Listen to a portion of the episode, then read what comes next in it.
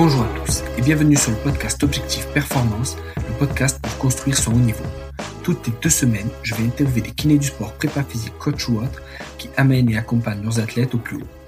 On parlera dans une première partie de leur parcours, d'où viennent-ils, où ont-ils étudié, voyagé et commencé leur carrière, ensuite de ce qu'ils font actuellement et de ce que cela peut nous apporter en pratique, quel est leur sujet de recherche actuel, en quoi cela peut améliorer nos compétences, et enfin, on abordera leur mentor, leur livre préféré et comment est-ce qu'on peut les contacter. Comme d'habitude, je compte sur vous pour mettre 5 étoiles à cet épisode sur nos minutes et sur Apple Podcast avec un petit commentaire. De la même manière, je vous encourage à partager cet épisode sur les réseaux sociaux, notamment en story sur Instagram. C'est ce qui me fait le plus avancer et faire connaître le podcast. Bonne écoute à tous. Salut Guy. Salut, salut à toi. Merci pour l'invitation. Ben, merci d'avoir dit oui. Ça fait euh, un petit moment que voilà, on essaie de savoir et je suis, je suis content d'y arriver.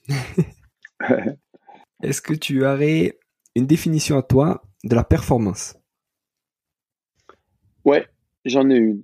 J'en ai une en tant qu'entraîneur.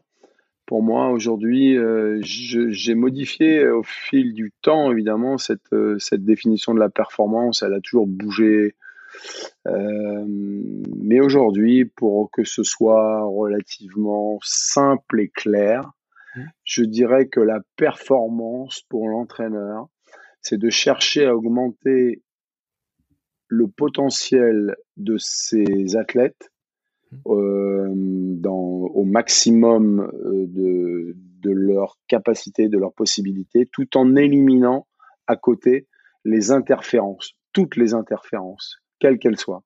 Mmh. Euh, sociale, nutritionnelle, sommeil, euh, physique, blessure, prévention. Voilà, donc euh, je pense que c'est cette notion-là que je retiendrai.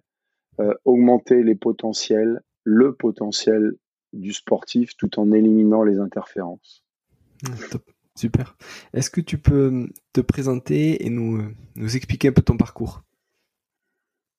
Ouais, j'ai un parcours très atypique à, tous les plans. Euh, bah D'abord, euh, bah, Guillaume Tanon, euh, entraîneur sprint. Euh, donc pourquoi ce parcours atypique? Et bah, Tout d'abord, euh, parce que j'ai d'entrée, je suis prof d'éducation physique et donc dans ce parcours atypique, c'est que je suis passé dans le passé, donc dans les années 70, par le, parcours de, fabrication mécanique. Donc, euh, j'ai un baccalauréat fabrication mécanique, ce qui fait que quand je suis sorti de là, on m'a on, m'a on m'a prédit l'échec. On m'a prédit l'échec comme prof de PS parce que c'était pas une c'était pas la voie royale. Euh, donc ça c'est la première chose. Euh, j'étais basketteur, donc rien à voir avec le monde de l'athlé. donc quand je suis arrivé dans le monde de l'athlé, après avoir abandonné le basket, euh, après avoir joué euh, une, vingtaine d'années quasiment au basket, pas loin de 20 ans, le sport scolaire m'a conduit, le sport scolaire m'a conduit à, à m'occuper de jeunes en athlétisme et de mettre un, doigt, un doigt dans l'engrenage un doigt dans l'engrenage et me retrouver donc à entraîner en athlétisme. Et là, pareil, je, je, je me suis senti illégitime euh, dans ce rôle d'entraîneur qui, qui, semblait ne rien connaître à l'athlétisme puisque c'était pas c'était pas ma formation. Basketteur de formation. En STAPS j'étais option basket. Euh, j'ai fait de l'athlétisme de la natation en polyvalence comme beaucoup de profs de PS. Euh, mais euh, c'était pas du tout c'était pas du tout mon truc. Euh, j'ai fait un peu de 110 mètres haies au niveau scolaire et universitaire avec des qualifications sur des championnats de France euh, scolaires universitaires sur 110 mètres haies. Mm. Donc, mais, mais c'était fait en, en total euh, dilettante. C'était un peu pour, pour m'occuper à l'intersaison quand le basket se terminait au mois de mai. Euh, voilà, je me disais, allez, je vais faire un peu d'athlé, ça va me faire du bien, ça va me maintenir en forme. Euh, donc, une totale, je me suis toujours senti illégitime, mais, mais sincèrement illégitime dans, dans mes fonctions. Et euh, comme si j'étais euh, euh, comme si j'étais incompétent dans le milieu. Euh, c'est peut-être des mots forts, mais c'est vrai, c'est vrai. Je me suis pas senti légitime, voilà. Et puis le, au, au, fur et à mesure du temps, je me suis dit que bah, ce parcours, au contraire, aujourd'hui, j'en ai fait une force. J'en ai fait une force et je me dis que ce parcours, justement, m'a certainement permis et conduit à être l'entraîneur et l'homme que je suis euh, au quotidien euh, sur les pistes ou sur les terrains de, de rugby ou de basket. Et est-ce que ce sentiment d'illégitimité, est-ce qu'il a évolué euh, en fonction de ta carrière en athlète? Est-ce que avec les titres, tout ça que tes athlètes ont gagné, est-ce que tu t'es dit ben non au final je suis pas si illégitime et j'ai ma place là-dedans ou, pas trop? Ça a été ça a été très tardif, ça a été très tardif. Je me suis au début je me disais quelle chance tu as, quelle chance tu as de d'avoir été sollicité par une Urtis, une Aron, un Ronald Pognon. Je dis, mais t'as as, vraiment beaucoup de chance. Et puis au début, je me disais, mais t'as de la chance aussi de euh, qu'ils réussissent des résultats avec toi, quoi. Et, et, ouais, cette, cette, euh, ce sentiment de légitimité, je l'ai eu très tardivement. Et, je pense que c'est plus euh, par la confiance que m'a donné mon entourage,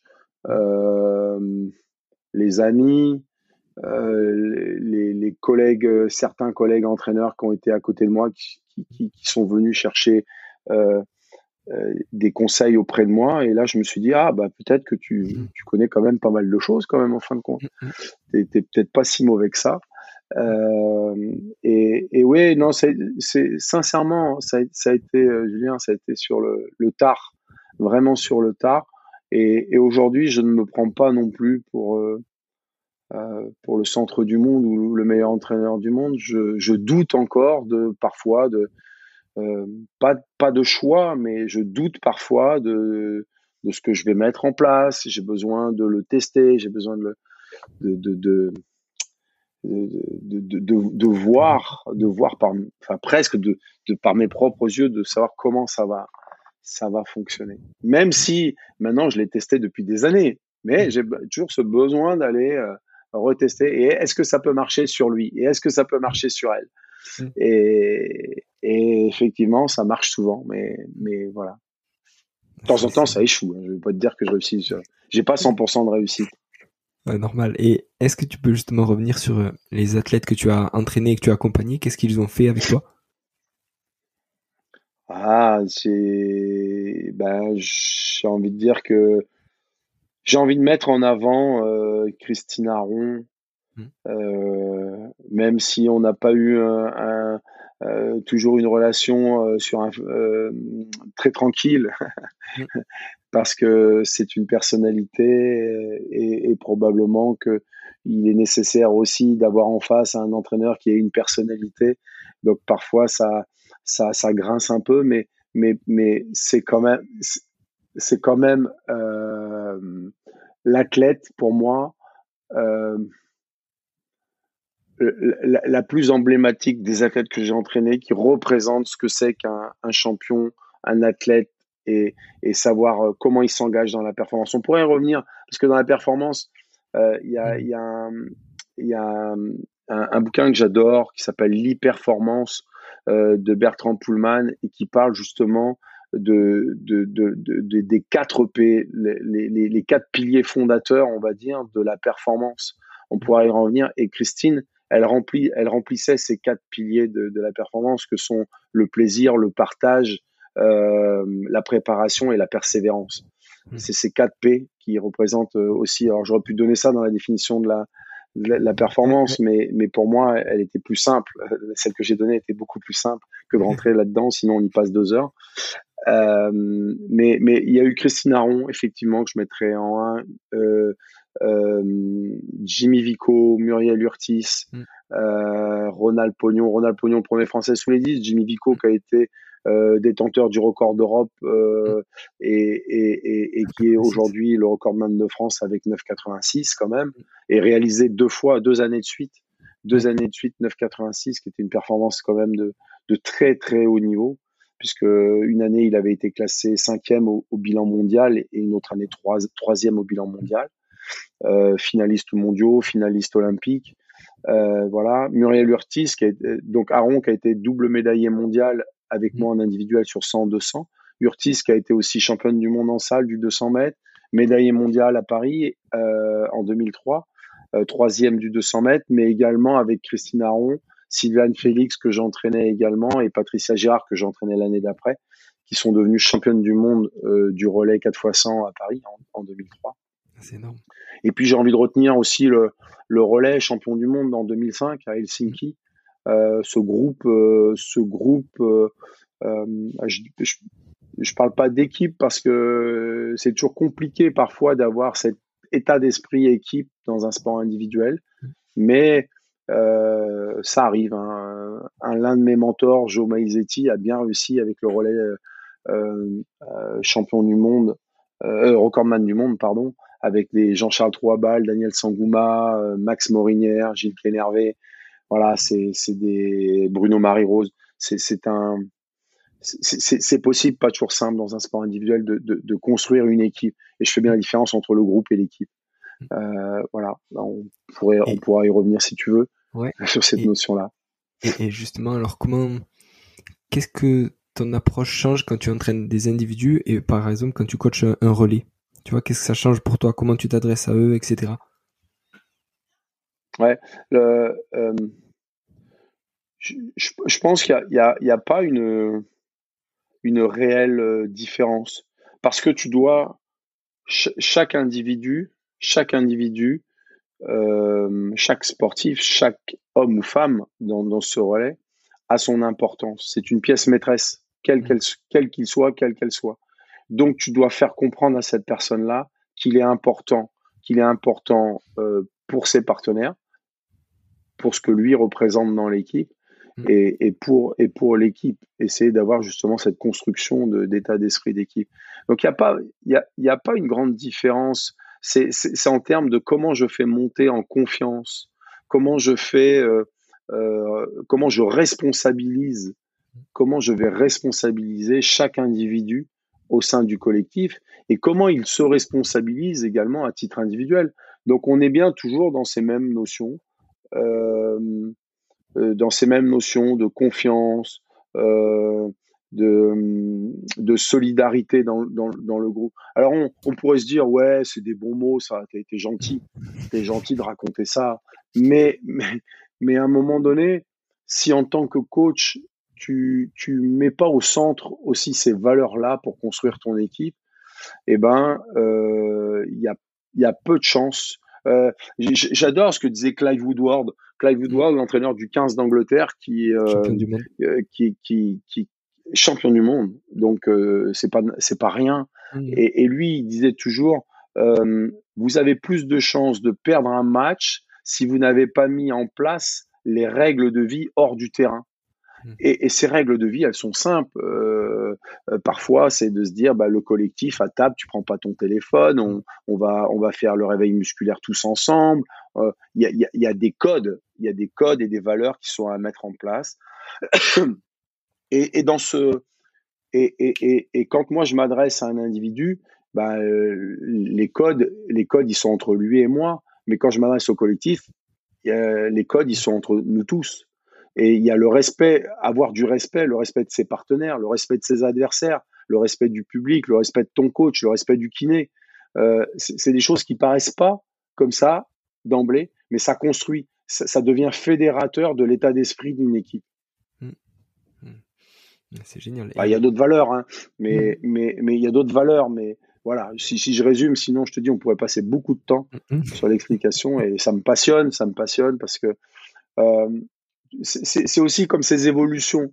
Moi, j'ai évolué, tu parlais tout à l'heure euh, comment c'était passé. Moi, j'ai évolué au, fur, et à mesure du temps euh, parce que justement, j'ai acquis aussi de la confiance, j'ai acquis de l'expérience, euh, j'ai pu m'appuyer sur des athlètes qui m'ont fait monter en compétences parce que ce sont les athlètes qui m'ont fait monter en compétences, n'étant pas du n'étant pas du milieu comme comme je l'ai dit c'est eux qui m'ont qui m'ont qui m'ont coaché. Ils ont été euh, les coachs de leur coach mm. parce qu'ils m'ont permis d'évoluer, de, de, progresser, d'aller chercher les choses que je ne savais pas. Et, et, et j'ai envie de dire que quand j'ai commencé à entraîner, bah j'étais un, un ah, tant pis pour tant pis pour tes auditeurs, tant pis pour ceux qui vont suivre le podcast. Et j'étais un jeune con. J'étais un jeune con, c'est-à-dire que euh, pour me rassurer, ben, j'étais hyper, hyper directif. Mmh. je m'appuyais parce que, bah, fais comme ça, c'est comme ça que ça marche. Tu n'as mmh. pas à chercher à comprendre. Et, mais ça, c'est les années 70, 80, tu vois, quand j'ai commencé, parce que j'ai commencé à entraîner aussi à peu près dans ces années-là. Pas, pas en, en athlète, mais en, basket, par exemple. Et, et, j'étais un jeune con qui aboyait sur le bord du terrain. Euh, voilà. Et c'est pas comme ça que tu, tu, tu, tu apprends quelque chose à quelqu'un. Euh, parce que bah, si tes parents, si les parents qui nous écoutent, on sait, on sait très bien que c'est pas en aboyant sur ton gosse que tu lui apprends les choses. Euh, et, et, et, tu, et tu vois ça tous les dimanches sur les bords de terrain de, de foot, de rugby, de machin, les, des parents qui vont, qui vont aboyer sur leur enfant. Euh, quand, en tant que jeune entraîneur, bah, quand tu aboies sur un athlète qui vient de louper un, un panier, tu peux être sûr que l'action d'après, euh, il s'attend à ce que tu lui aboies dessus, donc il loupe le panier. donc tu as, tort. Et puis après, il y a eu cette évolution où je me suis intéressé quand moi j'étais en STAPS j'étais en STAPS, il y a eu euh, l'apparition, c'était dans la fin des années 70, début des années 80, il y a eu l'apparition de tous ces bouquins qui commençaient, euh, euh je me rappelle plus du, du nom de l'auteur, mais c'était c'était sur cette la psychologie sportive, c'était Crati, je crois Crati quelque chose, je sais plus le nom de l'auteur, euh, c'est vieux, hein, euh, et puis j'ai commencé à m'intéresser à ces notions technico-tactiques euh, euh, avec de la psychologie, les, les, tactiques du football roumain. Enfin voilà. Et, et alors, les Roumains, c'est pas les c'est pas les moins à aboyer sur leurs athlètes, hein, mais mais mais si, si, je veux comprendre, il y avait cette notion de à un moment donné la, la, dimension psychologique elle est rentrée elle est rentrée dans le sport. Et, et, et moi j'étais j'étais encore basketteur un, gars qui me, fasse, qui me, qui me fascinait, c'était Phil Jackson. Mmh. Euh, il entraînait les Bulls de Chicago. C'était euh, c'était du Jordan. Moi, j'étais encore joueur. Il y avait Jordan, il y avait des, des, des choses comme ça. Et là, tu te dis, euh, c'est une autre dimension. Le mec, il a, il a une, il a une philosophie. D'abord, il est bouddhiste. Ça veut pas dire que, mais, mais dans, à travers cette philosophie, mmh. il a la volonté de faire grandir ses sportifs mmh autant humainement que sportivement. Et, et, et, cette dimension-là, elle est très marquée dans les années 80 euh, jusqu'aux années 90, euh, voire même un peu avant les années euh, 2000. Et là, je vais, je vais, là, je vais faire mon cocorico. Merci Aimé Jacquet. Merci Aimé Jacquet. Euh, quand tu le vois dans les yeux dans les bleus et qui s'adresse à Robert Pires et dit attention Robert, attention muscle ton jeu, sinon tu vas avoir des problèmes mais il parle pas de notion technico-tactique. Ah, il est complètement dans, il, est complètement, voilà, il rentre dans le cerveau de Robert euh, Pires.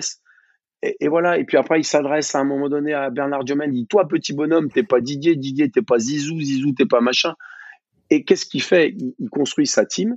Il construit sa team avec cet état d'esprit. Et puis après, bah, il y a, euh, aujourd'hui, je, suis arrivé dans ces années 2000 euh, où j'ai eu la chance d'accompagner une équipe championne du monde. J'ai eu des athlètes euh, médaillés mondiaux, champions du monde.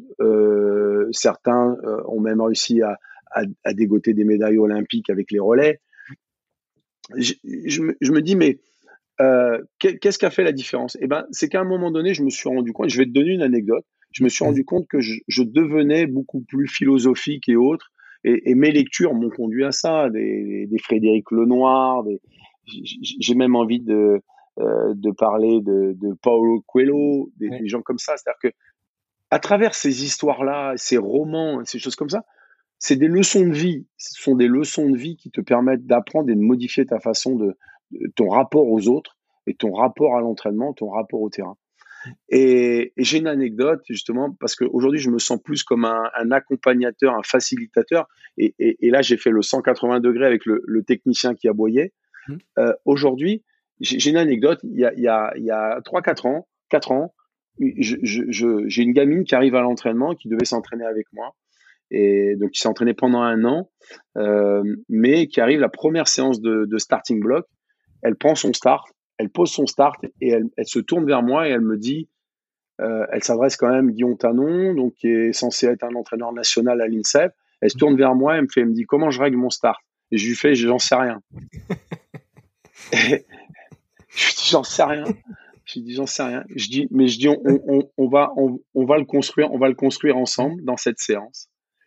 Et puis, par le questionnement, je l'ai amené à régler ses starts, par, euh, par des situations, je l'ai amené à régler ses starts. Et à la fin de la séance, elle faisait de très bons départs, mm. euh, qui n'étaient pas exceptionnels, mais de très bons départs. Et, et, c'est ça, c'est ça ce, ce rôle de, c'est, c'est devenir un peu Socrate quelque part, euh, sans cette prétention. Hein, je suis pas Socrate, hein, je, je, suis pas assez philosophe. Euh, j'ai qu'une formation de, de, de, fabrication mécanique. Donc voilà. c'est ouf. Et maintenant, alors, tu as, fait un virage aussi vers le rugby, c'est ça? Parce que tu interviens sur le rugby à 7 euh, avec euh, l'équipe de France et Julien Robineau. Et hum, justement, alors, hum, qu'est-ce que ça te fait de passer de sport individuel à ce sport collectif avec euh, la notion de combat aussi qu'il y a dans le rugby, etc.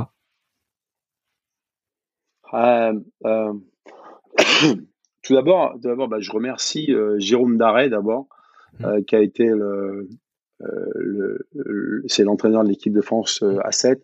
Jérôme qui a, eu cette idée, alors peut-être en en discutant justement avec Julien, donc je les remercie tous les deux, quel, que soit celui qui a eu cette idée première. Mais en tous les cas, je les remercie tous les deux de, de m'avoir sollicité. Aujourd'hui, euh, de, de, revenir dans le sport co, ben, c'est aussi euh, faire un peu la boucle d'être parti des sport co, d'arriver dans la clé, de revenir dans les sport co. Et je vais te dire pourquoi, parce que en fin de compte, aujourd'hui, je suis sollicité par de nombreux joueurs de sport co. Euh, ce, que, ce que ça m'a fait, c'est un, un, un, un, un, P point de suspension euh, ballon d'oxygène. c'est un gros P point de suspension ballon d'oxygène. C'est que ou, à un moment donné avec la fédération d'athlètes ça se passe pas très bien. Euh, je suis pas, je suis pas, je suis plus trop en, terre de sainteté. Et, de toute façon, nul n'est prophète en son pays. Hein. Euh, donc à un moment donné, euh, j'ai plus de demandes qui sont faites par l'étranger, mm. euh, que ce soit les Belges, les Canadiens, les Suisses ou, les Espagnols qui vont pouvoir me demander des conseils. Plus que par ma fédération. Mais ça, c'est autre chose. Mais c'est donc un vrai ballon d'oxygène. Et ce que ça m'apporte, ça, à un moment donné, c'est de mettre ce que moi j'ai eu en tant que basketteur et qui m'a peut-être manqué euh, d'avoir un, un, un, entraîneur qui puisse me dire Hey Guy, tu cours comme un sabot quand même sur un terrain de basket. Euh, il faudrait que tu pourrais encore améliorer. Tu es, peut-être l'un des plus rapides de ton équipe, mm. euh, mais tu pourrais encore gagner 10, 15 centièmes sur tes, sur tes 26 mètres de terrain. Mm. Euh, voilà. Et, et, ce qui m'a manqué, c'est ça. Et aujourd'hui, ce que j'essaye de faire, c'est de mettre euh, les connaissances que j'ai acquises dans, dans, le, dans la clé euh, au service de ces joueurs de sport co qui, pour la plupart, n'ont pas cette euh, éducation de course, mm. n'ont pas cette, édu ouais, cette, cette, cette, éducation aux gammes athlétiques parce que bah, parfois les préparateurs physiques dans les clubs ne maîtrisent pas suffisamment, n'ont pas suffisamment euh, les réponses à de ce que je dis de, de, de, de cette posture de facilitateur accompagnateur, n'ont peut-être pas les, les, les, ingrédients pour pouvoir corriger un exercice euh, de course. Et donc, euh, en fin de compte, on fait répéter, on fait répéter des mauvaises choses. Hmm. Et là, moi, j'arrive avec euh, avec des, des, des peut-être des pas des exercices nouveaux parce que les préparateurs physiques, ils te font courir sur des haies, des plots, des machins, des trucs. Mais mais c'est différent. C'est différent. D'ailleurs, je m'amuse des fois, ça, ça m'en amuse quand je vois Julien qui met des, qui met des postes et puis tu as des, as des pistes vinaigres. Tu as des pistes vinaigres qui viennent dire Ouais, mais c'est de la clé, ça n'a rien à voir avec le rugby. Mm. Ils savent pas ce qu'on fait. Ils savent pas ce qu'on fait. Donc à un moment donné, moi j'ai pas l'intention de transformer des joueurs de rugby ou les joueurs de basket dont j'ai la charge en ce moment, qui sont venus me solliciter, de les transformer en sprinters. Ça n'a rien à voir. C'est pas la même foulée. Mais c'est de leur donner des fondamentaux de, de, de, de pistes. Tu vois, aujourd'hui j'ai travaillé. Euh, euh, ce matin, j'ai travaillé avec Mustapha Fall, un des joueurs de, de, de l'équipe de France de basket. Bah, il me dit, Aujourd'hui, il vient de prendre conscience, et ça doit faire des années qu'il fait. Euh, il a commencé à jouer à 17 ans, tardivement, mais il a commencé à jouer à 17 ans. Mais jamais il avait pris conscience de ce que son bassin pouvait faire dans la course, ce que son bassin et les transferts qui pouvaient se passer, et, et, et, ses ressentis avec son bassin au début. Quand lui il courait euh, dans le basket, son bassin il partait en vrague en tous les sens. Mm. Ce matin, je lui ai fait prendre conscience de ça. Il m'a dit mais ça part tout seul. Je dis bah oui, et je dis ça part tout seul. Je dis t'imagines sur le nombre de cartons que tu joues, euh, l'économie que tu vas pouvoir avoir à un moment donné si tes forces elles se dispersent pas. Euh, donc c'est ce, à la fois se toucher, comment je vais jouer. Euh, quand je m'occupe d'un d'un Félix Auger Aliassim, euh, quand je fais quelques séances de, de, vitesse avec lui, c'est la même chose. C'est de lui montrer que que quand tu démarres sur une amortie, tu vas vers l'aval, ça, ça, ça a pas beaucoup de différence avec un sprinter dans le démarrage. Euh, mais souvent, on oublie les, les, les règles fondamentales euh, de, de, ce que c'est que de faire une accélération à un démarrage. Euh, comment tu vas poser tes appuis Qu'est-ce que tu cherches à faire Parce que souvent, je suis peut-être un peu long, hein, mais c'est comment les, les, gens, ils vont parfois les entraîneurs où les préparateurs physiques confondent vitesse et précipitation. C'est-à-dire que démarrer, une, un, un, faire une accélération au départ, c'est pas faire euh, trois appuis sur un mètre. Mmh. T'as rien fait, t'as pédalé dans la smoule. Mmh. Donc c'est à un moment donné, c'est si je veux faire la différence par rapport à mon, à mon adversaire, il eh ben, faut que sur les, le premier, deuxième, troisième appui, j'ai fait la différence. Mmh. On est dans les sports co. On doit, jouer, on, on doit être capable d'accélérer et de créer la différence ou de faire la différence dans des petits espaces comme dans de grands espaces. Après, ce que j'apporte au rugby, eh ben, c'est d'essayer de, de, les faire courir de manière différente. C'est de montrer qu'on peut aller de euh, bah d'abord les, les, courses en ligne, les courses euh, avant-arrière, les courses latérales, mmh. les courses, euh, les courses, on peut dire croisées. Voilà, et c'est de les amener à un moment donné aussi à, à travailler, à sentir qu'il y a certains muscles qui vont être très utiles dans la course. Mmh. Et tu penses auquel en particulier? Ou, ou, et, et, une, chose, une chose qui est importante, une chose qui est importante, une chose qui est importante aussi, pareil, ce que je voudrais dire, c'est souvent on oublie, on oublie. Euh, alors c'est bien gentil de parler des muscles, des machins, des trucs, des appuis, mais mais par exemple les segments libres. Combien tu vois de, de, de, dans les gammes, dans les échauffements, les gars qui vont travailler avec les bras le long du corps, et, où ça part dans tous les sens ou dans l'accélération, la jambe libre, elle sert à rien. Elle n'est pas projetée vers l'avant, elle n'est pas conduite vers l'avant. Le gars, il va faire un démarrage, il la pose 30 cm devant lui. Il n'a pas embarqué le bassin, il n'a pas fait cette accélération. Donc c'est pour ça quand je vois ces pistes vinaigres qui disent à, à Julien, ouais, c'est pas c'est pas de le rugby, c'est pas de l'athlétisme. Ouais, mais moi je vois euh, les, les, différences que tu peux euh, créer au chrono quand tu leur as montré simplement quelques fondamentaux. Et, mmh. et, et ça, c'est c'est c'est c'est du concret. Tu l'as, c'est chiffré. Tu l'as. Le chrono, le chrono, c'est le juge de paix. Mmh. Euh, et tu sais, comme moi, en rugby à, à 7, tu as des grands espaces. Mmh. Et si le gars, tu peux lui avoir appris que sur les deux, trois premiers appuis, cette façon de démarrer, ça va lui faire gagner peut-être euh, 10, voire 15 centièmes à l'arrivée, bah, c'est colossal. C'est colossal. C'est énorme. Et justement, alors, quelle qualité physique il faut pour aller vite? Et une autre question dans cette question, c'est est-ce que c'est accessible à tous avec l'entraînement? Et tu vois, la, la part de, de l'inné et de l'acquis sur ces qualités de vitesse au final Ouais. J'ai envie, j'ai envie de te dire, euh, tout le monde, tout le monde peut progresser. Hmm. Tout le monde peut progresser. On a parlé tout à l'heure de performance, développer ses, son potentiel. Donc ça veut dire qu'on a un potentiel de base. Hmm. Ce potentiel, il est là. Que tu sois, que tu sois quelqu'un qui va te soulever que 100 kilos euh, en squat ou que tu hmm. soulèves 200 kilos ou que tu soulèves 300 kilos en squat, à un moment donné, tu vas pouvoir progresser tu vas pouvoir progresser si tu si tu t'entraînes dans cette dans ce domaine-là. Si tu t'entraînes à la course, tu vas pouvoir progresser parce qu'il y a tellement de secteurs où tu peux progresser. La, biomécanique de course, la force, tu parlais des qualités, force, vitesse, biomécanique de course. On va parler de psychologie, de concentration, de concentration, à être focus sur quelque chose que je fais.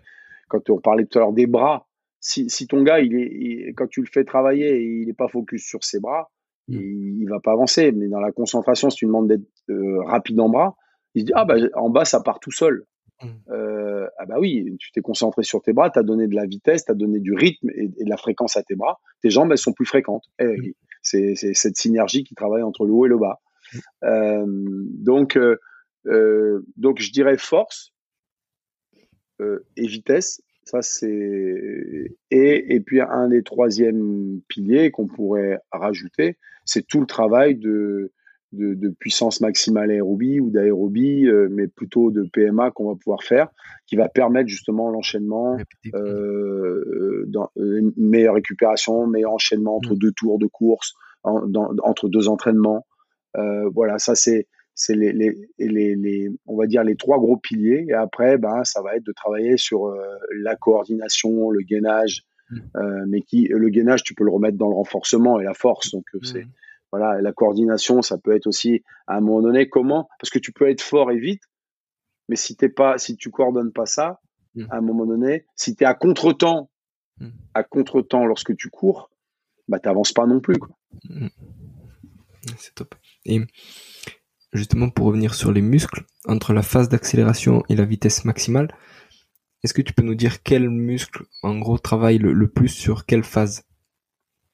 Tu vois, de quoi on a besoin en phase d'accélération On va dire que, ouais, on va dire que sur, la, première phase, on va dire que quadriceps, euh, euh, fessiers et mollets travaillent.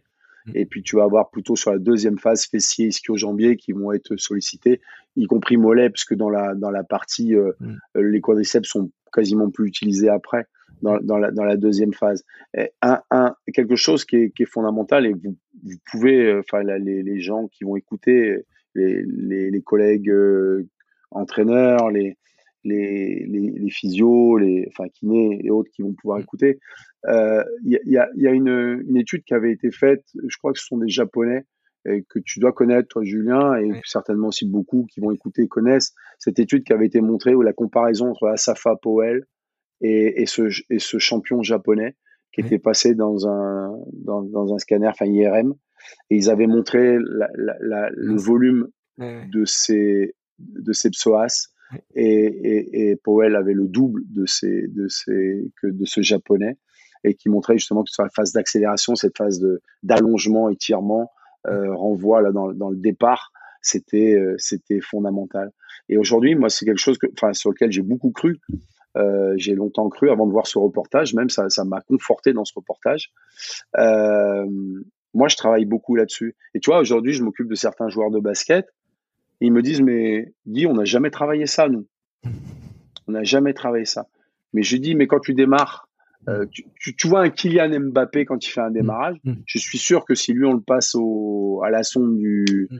euh, du scanner, dans ses démarrages, il doit avoir de beaux psoas. De beaux psoas. Et pour les joueurs de sport co, je pense que c'est très important de travailler justement sur ces fléchisseurs de hanches euh, qui sont souvent négligés, oubliés, mais dans la course nécessaire. Et justement après en, biomécanique du, du sprint, entre le pied, le genou, le bassin, comment ça se comment ça se coordonne? Tu vois, qu'est-ce qui est le plus important? Est-ce que les, les, trois sont importants? Et, et tu parlais tout à l'heure justement de, peut-être de manque de gainage, du coup, d'une perte, on va dire, de force et d'une inefficacité, tu vois. Qu'est-ce qui est le plus important et après, comment tu le travailles? Ouais. Euh, euh, euh, une, des choses aussi qui me paraît fondamentale, c'est la position du bassin euh, sur des postures rétroversées. Mm. Euh, extrêmement important. Comment je le travaille Ça, pour moi, c'est fondamental. C'est, c'est, ça déclenche, ça déclenche ce qui, ce qui en suit derrière, si tu veux. Mm. Euh, c'est-à-dire que le, tu vas pouvoir, si ton bassin est pas rétroversé, s'il est complètement téversé, tu vas, bah, par rapport à ton genou et tu vas jamais pouvoir monter le, le genou au niveau de, Avec les au, moins de la hauteur du bassin. Mm, eh oui, eh oui. Donc à moi, tu, tu vas être complètement verrouillé. Donc prioritairement, c'est d'essayer de, de, faire sentir justement ces postures de bassin rétro. Euh, euh, c'est marrant, c'est ce que j'ai fait sentir justement ce matin à ce joueur de basket. Et, et, et, que derrière ils sentent ah bah ça libère ah bah je sens bien mes mes enfin au niveau de mes hanches ça se libère euh, voilà et, et, comme si c'était quelque chose je reprends l'entraînement en fin de compte c'est parce que je reprends à courir que je se libère mais non tu, tu te libères parce que ton bassin est placé maintenant. Ton bassin, il est placé. Donc derrière, bah, c'est le bassin rétro, les genoux vont monter tout seuls. Et puis c'est cette notion de, de, de, travailler aussi sur le gainage de la cheville, donc ce, avoir cette qualité de avoir du pied. C'est quoi avoir du pied? C'est quoi? Bah, C'est renforcer c'est ben, renforcer euh, les muscles de sa voûte plantaire, c'est d'être capable de, de, travailler aussi sur cette raideur euh, musculo-tendineuse au niveau euh, mollet, enfin tendon d'Achille, et, et c'est de verrouiller ça. C'est que quand tu cours, à un moment donné, euh, je vais donner l'exemple de la Formule 1 et de la voiture de tourisme, c'est d'avoir cette raideur, cette, cette, rigidité qui va te permettre de, de, de, de, toucher le sol et à peine je, je, touche le sol, je suis renvoyé. Il faut pas oublier que le sprinter, euh, en 8-9 centièmes de seconde, il doit mm. produire une, une force euh, importante qui va le projeter euh, sur des foulées entre deux, les sprinters de haut niveau entre 2,40 et un bolt 2,70 m de foulée. Donc, euh, si j'ai pas cette élasticité, cette, cette rigidité, cette mm. raideur musculo-tendineuse, eh ben, on, voilà, stiffness, on, on, va se retrouver ben, un peu comme les voitures de série. Si je compare une Formule 1 une voiture de série au niveau des amortisseurs, c'est pas les mêmes. Hein. Mm. C'est pas les mêmes. Et la Formule 1, ils sont bien raides, ça, ça tape, ça colle. Les mecs qui sortent de, de, de, leur Grand Prix, ils sont un peu secoués, les gars. Hein. Euh, et nous, on est euh, dans les anciennes euh, deux chevaux Citroën avec où, où, tu passes un dos d'âne, tu touches, tu touches la capote et tu redescends. Quoi. Donc, et, et, c'est avoir le minimum de variation. Cette flèche que tu as euh, verticale entre le point haut et le point bas, c'est essayer de la, au niveau du bassin, c'est essayer de limiter ça au maximum. Et donc, si tu arrives à prendre conscience que ton bassin est rétroversé, qu'il est fixé, mais après ça, ça, ça génère toute une, toute une, euh, une batterie d'exercices autour. Hein. Euh, travailler sur des petites haies, euh, travailler avec euh, euh, des, un, un, bâton au-dessus de la tête tenu à deux mains pour sentir que tu te grandis mais que ton bassin est rétroversé. voilà, il y, y, a, enfin il y a plein d'exercices qui peuvent montrer que à un moment donné faire prendre conscience de ça. Mmh. Et justement, c'est à ça que servent les gammes athlétiques, du coup? Ouais, ouais, les, les, gammes athlétiques, elles servent à ça. C'est et, et, le terme de gamme est, est, est fortement mmh. approprié. C'est comme tu fais les gammes d'un pianiste, les gammes d'un musicien. C'est-à-dire que c'est de la répétition et c'est cette facilité à, à répéter. Euh, il faut pas il faut pas oublier que c'est la répétition qui te permet euh, cette automatisation. Mais l'automatisation, alors certains la prennent négativement euh, parce que le, le sprint, l'athlétisme, souvent on les considère comme des habiletés fermées où tu es censé ne pas réfléchir. Euh, mais mais c'est pas vrai, c'est pas vrai. Euh, enfin moi je me suis attiré en 95, j'ai passé mon diplôme d'entraîneur expert et j'avais dit dans la salle, j'ai dit un, un, un 100 mètres c'est quelque chose qui se gère. Qu'est-ce que j'avais pas dit là? Qu'est-ce que j'avais pas dit là? Euh, devant les entraîneurs, devant mes pères et tout ça. C'est que oui, un 100 mètres, ça se gère, ça se construit un 100 mètres. Tu as différentes phases, tu as, des intentions à mettre dans la course. Je parlais des bras tout à l'heure, mmh. l'intention de pousser, de, de, de, de, sentir que ton bassin avance. Mais ça, tu l'automatises. Tu l'automatises mmh. pour euh, libérer mmh. ton, libérer ton esprit. Et je vais revenir sur une anecdote par rapport à ça. Libérer ton esprit pour pouvoir faire autre chose je, je, je, je, sais plus si c'est Stockholm ou Oslo. Euh, meeting de, à l'époque, euh, non pas de Diamond League, ça s'appelait la Golden League. Hmm. Je suis avec Christine Aron. Et euh, je vais revenir à cette notion de bassin et cette notion d'automatisation. Et, et Christine fait son départ elle avait gagné jusqu'à présent toutes les euh, jusqu'à Stockholm Oslo, elle avait gagné les premières les premières euh, Golden League. Elle était en tête du, du, classement de Golden League et elle fait cette course. Alors je ne sais plus qui était dans la course avec elle, je n'avais Dieu que pour elle, que pour elle, mais elle passe devant moi à 50 mètres à peu près et elle commet une, une erreur mais énorme. Le bassin part en antéversion. Mm. Part en antéversion les filles devant elle passent. Hmm. ça fait une foulée, deux foulées. Je vois les filles qui passent. Elle, était avec, elles étaient toutes à peu près dans le paquet. Elle se fait distancer sur un, allez, un petit mètre, un mètre cinquante. Elle perd un mètre, un mètre cinquante. Et en une fraction de seconde, en une fraction de seconde, c'est la seule que j'ai vu faire ça de ma vie, euh, enfin en tant qu'athlète entraîné. À ces vitesses-là, elle a replacé son bassin. Son bassin s'est replacé en rétroversion. Elle est repartie, euh, elle a remis du rythme dans sa course et elle a gagné cette course. Mm. Elle a gagné cette course.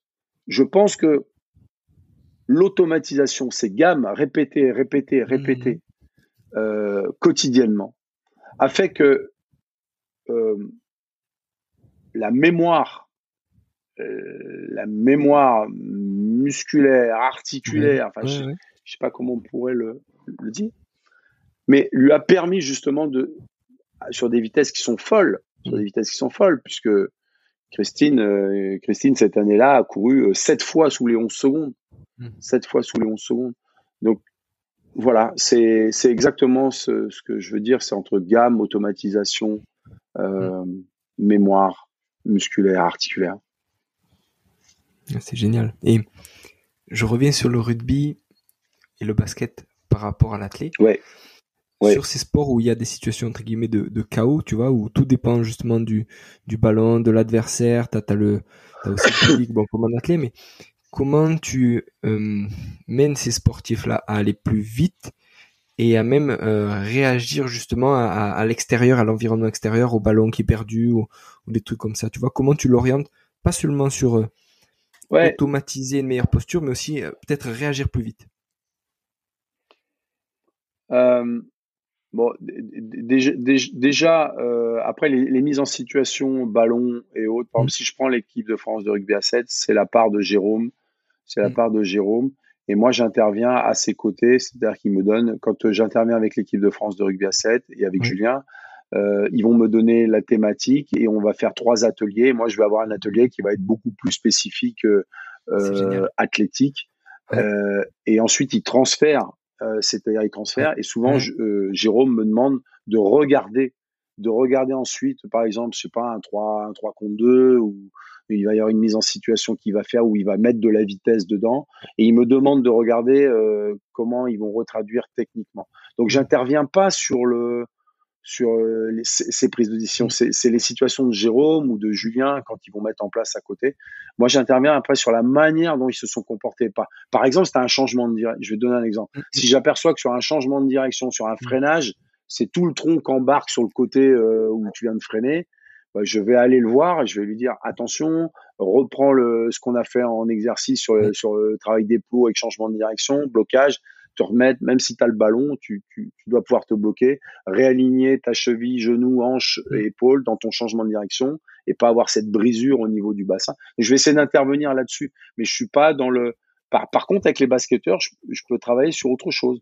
Avec les mmh. basketteurs, je vais travailler sur euh, euh, la réactivité, l'agilité. Donc, euh, mmh. ils font des changements de direction. À un moment donné, je vais, je vais, je vais lancer une balle. Je vais lancer une balle qu'ils vont devoir rattraper avant un deuxième rebond. Où ils vont où, où, ils vont faire des exercices de déplacement avant arrière ou avec de la survitesse par exemple avec un élastique et puis je, je, les fais se déplacer c'est moi qui tire et à un moment donné je vais lâcher une balle je tire violemment avec l'élastique ils doivent rattraper cette balle. Enfin, il y a, y a, plein de mises en situation pour travailler cette agilité, cette réactivité. Euh, et, et aujourd'hui, par exemple, avec, euh, avec Evan Fournier, euh, puisque c'est aussi un des basketteurs français qui travaille avec moi depuis maintenant presque, euh, bah, ça va faire trois mois qu'on travaille ensemble maintenant, depuis que sa saison NBA s'est terminée avec les Knicks. Euh, là, aujourd'hui, on a transposé, parce que ça, je peux te raconter ça sur ça peut se faire sur de sur la piste d'athlée, euh, mais là aujourd'hui on le fait sur le, le, terrain de basket. On le fait sur le terrain de basket et avec euh, en sortie d'exercice d'agilité réactivité, j'ai deux ballons de basket dans les mains et je peux balancer à droite, à gauche, mmh. au centre euh, et il doit conclure, il doit conclure sur euh, sur un tir, sur mmh. un tir ou et pour récupérer, on, je mets en place des situations avec des lancers francs, ou, voilà. Mais, mais, mais voilà, ouais, je, je, je, je veux pas intervenir. Après, moi, je veux pas dire, ah, attention, dans ton tir, euh, tu as fait ça, ça ou ça. Mmh, J'interviens pas. Oui, carrément. Et alors, j'ai été impressionné, j'avais assisté à des séances d'entraînement justement d'athlètes. Et venant plus des, des sports co, tout ça, j'avais été impressionné par le temps d'échauffement par rapport à, le temps et le nombre de sprints. Genre, les mecs s'échauffaient pendant 45 minutes et ils sprintaient, euh, je sais pas, euh, euh, 4 fois 100 mètres avec, euh, je sais pas, 5 minutes de récup. Et moi, je disais, putain, c'est ça la séance, quoi. Tu vois, et j'étais vraiment impressionné. Et, est-ce que tu fais pareil dans le rugby et, ou, ou est-ce que, euh, est-ce que tu peux nous expliquer déjà pourquoi c'est nécessaire autant d'échauffement par rapport à un sprint à 100% Bah, déjà, bah, il y a essayé c'est comme un moteur quoi. Est-ce que est-ce que ton est-ce que lorsque tu montes dans ta voiture le matin, tu mmh. mets le contact et euh, si, si, si tu es à 50, à 50 mètres du péage d'autoroute, tu rentres sur l'autoroute et tu blindes derrière, à, à, à, fond. Ouais. tu fais pas ça, donc il faut que tu fasses monter en température les différents segments euh, de, des pistons de ta voiture, que ton huile elle chauffe, que ça, ça lubrifie bien euh, euh, les, les, comment, les, les différents euh, pistons et, et, autres de ta voiture. Sinon, tu l'exploses, quoi. Tu l'exploses. Enfin, si, mais elle va, elle va pas durer très longtemps ta voiture. Elle, elle, elle aura vite des problèmes. Bah, chez, le chez le sprinter, c'est un petit peu la même chose. C'est d'avoir cette euh, viscosité qui va qui va qui va être de, de, de, de, mieux en mieux, que tu vas commencer à avoir cette euh, ces, ces, muscles qui vont trouver justement de plus en plus d'amplitude parce qu'ils vont être euh, bien échauffés au cœur du muscle. Donc mmh.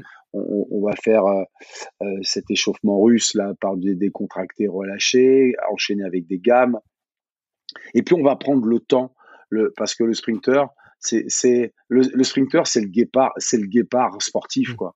Mmh. Euh, il, il, doit produire une performance et après il a besoin de beaucoup de repos, quoi. C'est le guépard de la nature. Hein. Il chasse une fois dans la journée, il a raté sa mmh. proie, il chasse le lendemain, il chasse pas deux fois d'affilée. Il va pas se rattaquer un autre buffle derrière. Il l'a raté, il l'a raté. Euh, donc le sprinter, c'est pas, c'est pas tout à fait la même chose, mais on, on se rapproche de ces notions-là où, où, à un moment donné, je vais avoir besoin de de, de, faire monter en température mon corps, de bien récupérer entre chaque euh, chaque euh, euh, chaque course. Mmh. Euh, tu vois, par exemple, quand on fait 10 mètres, on prend une minute, une minute trente de récup. Mmh. Quoi. Mmh. Aujourd'hui, tu as les joueurs de sport co, ils font 10 mètres, ils reviennent, mais ils repartent, ils repartent, ils repartent. Donc, il y a, y a aussi tenir compte de la fatigabilité musculaire pour que, pour que l'on travaille vraiment sur des hautes intensités, mais avec de la haute qualité pour le sprinter. Euh, ça va donc être de, de, de, de, prendre ces récupérations qui sont nécessaires justement à la resynthèse de l'ATP, euh, voilà, et, et, et, on, sait que euh, bah, en fonction des périodes, bah, c'est vrai que des fois on va, on va, on va écourter les temps de récupération si je veux travailler un petit peu plus sur euh, la partie euh, euh, anaérobie lactique, et eh ben quand tu vas faire des 150 mètres, mais et, et, que tu vas enchaîner au bout de 5 minutes un autre 150 mètres mmh. et, si tu as deux fois, trois fois 150 mmh, mètres, je peux te dire que il y a, y a, pas beaucoup, il y a pas beaucoup de d'autres sportifs qui sont capables de faire ça. Ils sont capables, eux, ils sont capables de le faire. Alors je dis pas beaucoup de d'autres sportifs sont capables de le faire tous les sportifs peuvent le faire, mais mm. pas avec les mêmes intensités, mm. pas avec la même mm. haute intensité. Ils mettent de l'intensité, mais pas de la haute intensité. Et cette haute intensité, quand tu as un sprinter qui est capable de te faire des 150 mètres, je prends l'exemple d'un Jimmy Vico qui, qui, est capable de te faire des 100 mètres, des 150 mètres entre 14-6 et, et 15-3, il t'en fait 6. Euh, bah, je mets au défi euh, n'importe quel euh, champion de, de faire euh, la même chose, quoi. Tu vois? Ouais, ils vont faire, ils vont faire 17, 18, euh, machin, 19. Mais, mais cette intensité-là, personne ne la mettra. Personne ne la mettra. C'est comme quand, quand tu es en muscu. Quand je vois un, un, un Jimmy Vico qui, qui, était capable de soulever à la presse euh, des, des, 650 kilos, mais c'est monstrueux. C'est monstrueux. Tu vois? Et, voilà, et c'est ce qui permet d'avoir ces, ces, ces, accélérations, ces démarrages euh, euh, dans la course, quoi. Mmh, c'est clair. Et, mmh.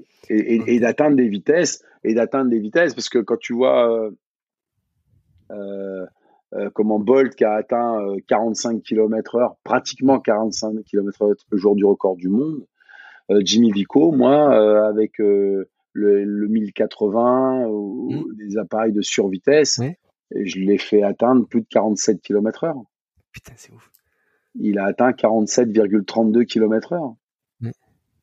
Donc c'est, démentiel. Ouais. C'est démentiel. Nous, on, nous, on se retrouve à plat ventre sur la piste. Ouais, ouais. c'est ouf. Et alors justement, euh, sur tes athlètes et euh, en athlète notamment, qu'est-ce que tu as vu comme blessure? Tu vois, on parle souvent des ischio-jambiers et tout ça. Qu'est-ce que qu'est-ce que tu as vu et qu'est-ce qu'ils ont eu? C'est 90%, c'est ça. Ouais. C'est, c'est les ischio-jambiers. Et malheureusement, malheureusement, j'ai envie de dire, malgré toutes les préventions que tu peux faire, maintenant les, les évaluations de la charge, euh, les tests profil force-vitesse, Mm. euh, euh, euh, ça, t'as beau tout faire, Mm. ça continue à lâcher sur les ischio-jambiers.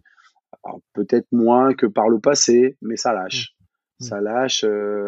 j'ai rarement vu un sprinter euh, que j'ai entraîné tout au long de, sa, de, de, de leur carrière ne pas se blesser aux ischio-jambiers.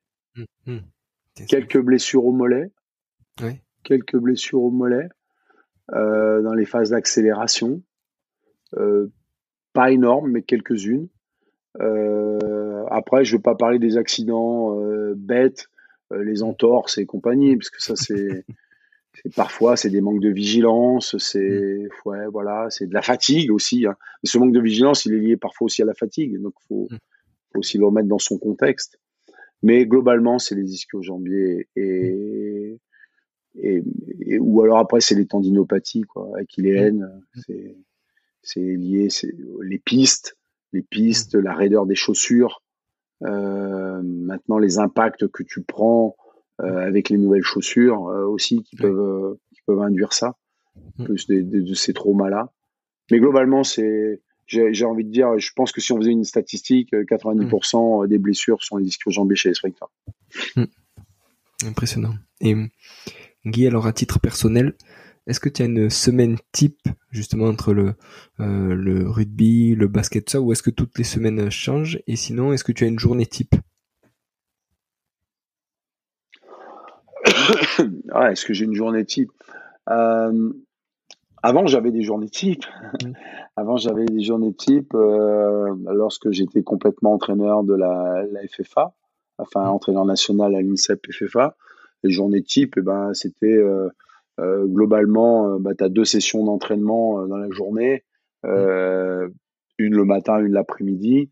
Euh, L'intervalle, il est souvent, ça, ça me permettait souvent de soit de, de regarder des vidéos, d'étudier des vidéos, euh, d'aller d'aller euh, au niveau de la recherche, euh, certains biomécas ou autres de l'INSEP avec qui je vais discuter euh, pour échanger. Euh, c'est plutôt ça, une journée type, deux sessions d'entraînement et, et, et, et du travail côté ou, ou, ou écrire la planification, la programmation, la séance, les séances du lendemain ou sur le lendemain. Voilà, donc c'est ces journées type. Aujourd'hui, ça, ça c'est un peu différent euh, puisque j'ai je n'ai quasiment plus d'athlètes euh, à entraîner pour la FFA. Mm. Et donc euh, il va y avoir un changement dans ma vie de, de, de coach puisque prochainement je vais prendre les fonctions de responsable de la performance à la fédération euh, euh, para-athlétisme, enfin paralympique euh, pour le para-athlétisme. Donc euh, je vais être euh, responsable, directeur de performance. Je, je me moque de l'appellation qu'on qu'on nous donnera, mais euh, à compter du 1er août, euh, c'est peu important. Ça, ça sera plutôt euh, dans le projet d'accompagner les d'accompagner les sportifs euh, Andy et leur encadrement, leur staff, pour les faire monter en compétences, voir comment on peut euh, on peut aller chercher davantage de médailles pour Paris 2024 avec le, le, le handi para-athlétisme. Oui. Ouais, ça c'est un beau projet, ça me, ça, me, ça, ça me plaît. Ça me plaît de me lancer là-dedans. C'est un, c'est un nouveau défi, un nouveau challenge. Et puis sinon, mes journées type aujourd'hui, elles, sont, elles se résument surtout grâce aux, aux, aux, ent- aux athlètes euh, basketteurs, puisque j'ai quatre basketteurs à accompagner en ce moment. Euh, c'est euh, donc Evan Fournier des Knicks de New York. Il y a Mustapha Fall de l'Olympiakos, euh, donc en Grèce. Sandrine Gruda, qui la meilleure française qui a signé aussi à Lasvel cette année. Mm. Et puis Serge Ibaka qui joue à Milwaukee aussi en NBA. Mm. Donc bah, je me partage avec ces quatre ces quatre euh, sportifs là qui m'ont sollicité. Donc comme je suis à l'INSEP, plutôt que de ne rien faire, je m'occupe des basketteurs qui, qui m'ont sollicité. Euh, et puis et puis ben euh, toujours aussi euh, bah voilà quelques quelques actions avec le RI le Stade Français qui m'a qui m'a sollicité pour démarrer leur pré-saison mmh. pour du travail de vitesse avec l'ensemble de l'équipe, première, deuxième et troisième ligne mmh. et les arrières. Voilà, donc mmh. je travaille avec l'ensemble de l'équipe au moins une fois par semaine pour justement ces fondamentaux, ces gammes de courses. Ah, c'est énorme, c'est énorme. Et toi, est-ce que il y a des gens justement qui t'ont aidé sur ton parcours? Est-ce que tu as, tu as des mentors ou ou des, va dire, des gens qui t'ont inspiré? Ouais, euh, plusieurs. Euh,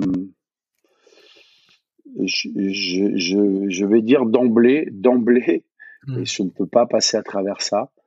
Euh, le beau-père qui m'a élevé, hmm. mon beau-père qui, donc ma mère s'était remariée, mon beau-père m'a élevé, voilà, c'est lui qui m'a permis euh, d'être euh, l'homme d'aujourd'hui euh, avec ses valeurs, avec voilà, c'était c'était c'est quelqu'un qui était remarquable sur le plan humain, un, véritable humaniste euh, qui s'intéressait beaucoup aux gens, euh, qui était voilà, il s'intéressait aux, il s'intéressait aux autres avant de s'intéresser à lui.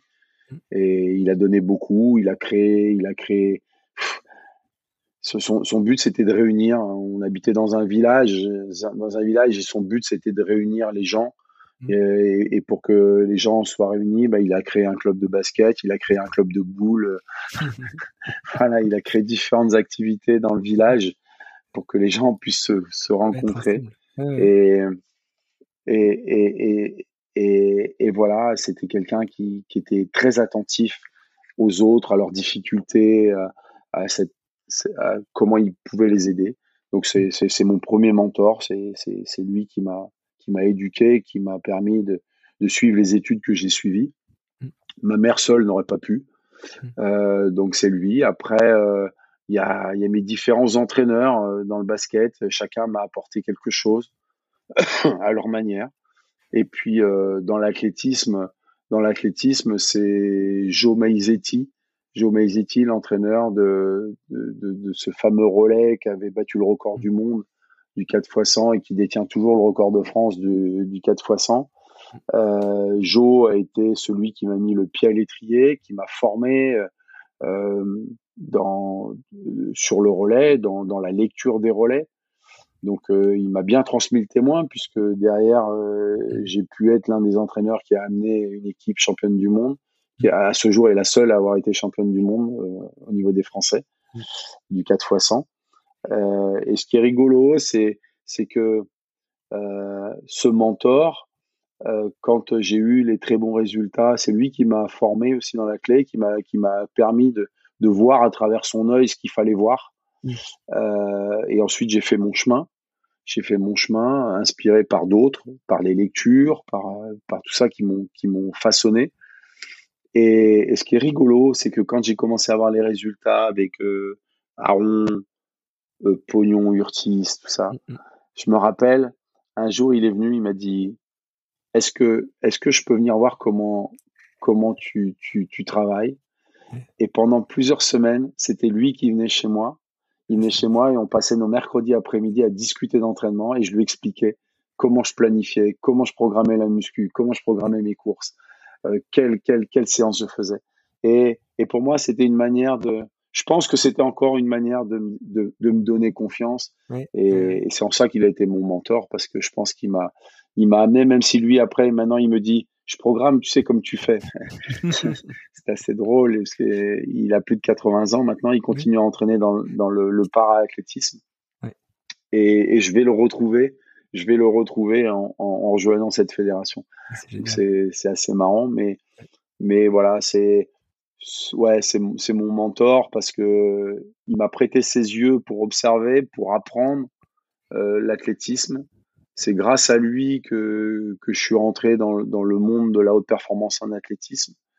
Et, et, et c'est quelqu'un qui a eu aussi cette humilité de ensuite de revenir voir son élève et de lui dire mm. euh, voilà comment tu fais toi maintenant? Mm. montre-moi et, et, voilà et on continue d'échanger sur la technique sur voilà c'est ouf c'est ouf en termes de livres alors tu en as déjà cité quelques-uns euh, est-ce qu'il y en a euh, d'autres on va dire qui te qui t'ont marqué ou dans lesquels tu te replonges régulièrement?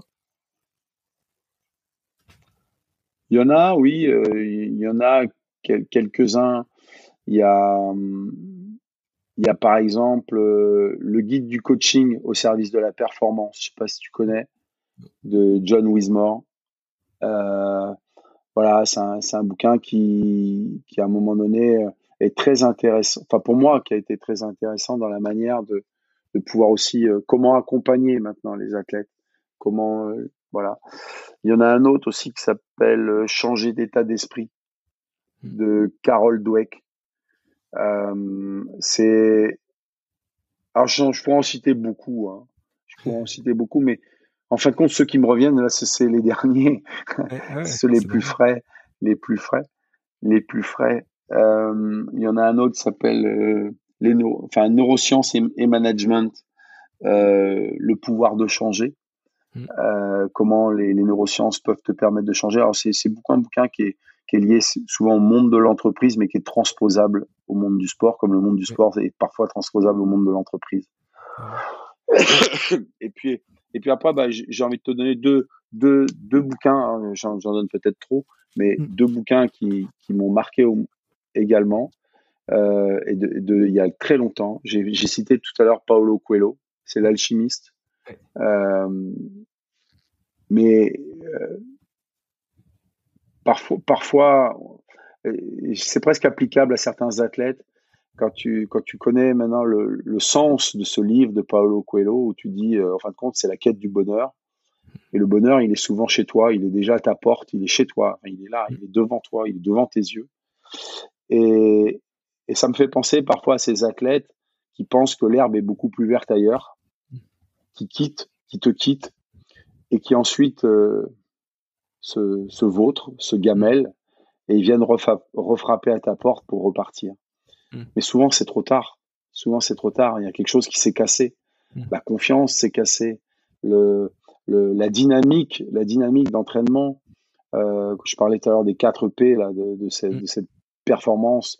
Enfin, se préparer, se préparer, persévérer. Ces deux-là, tu les as cassés.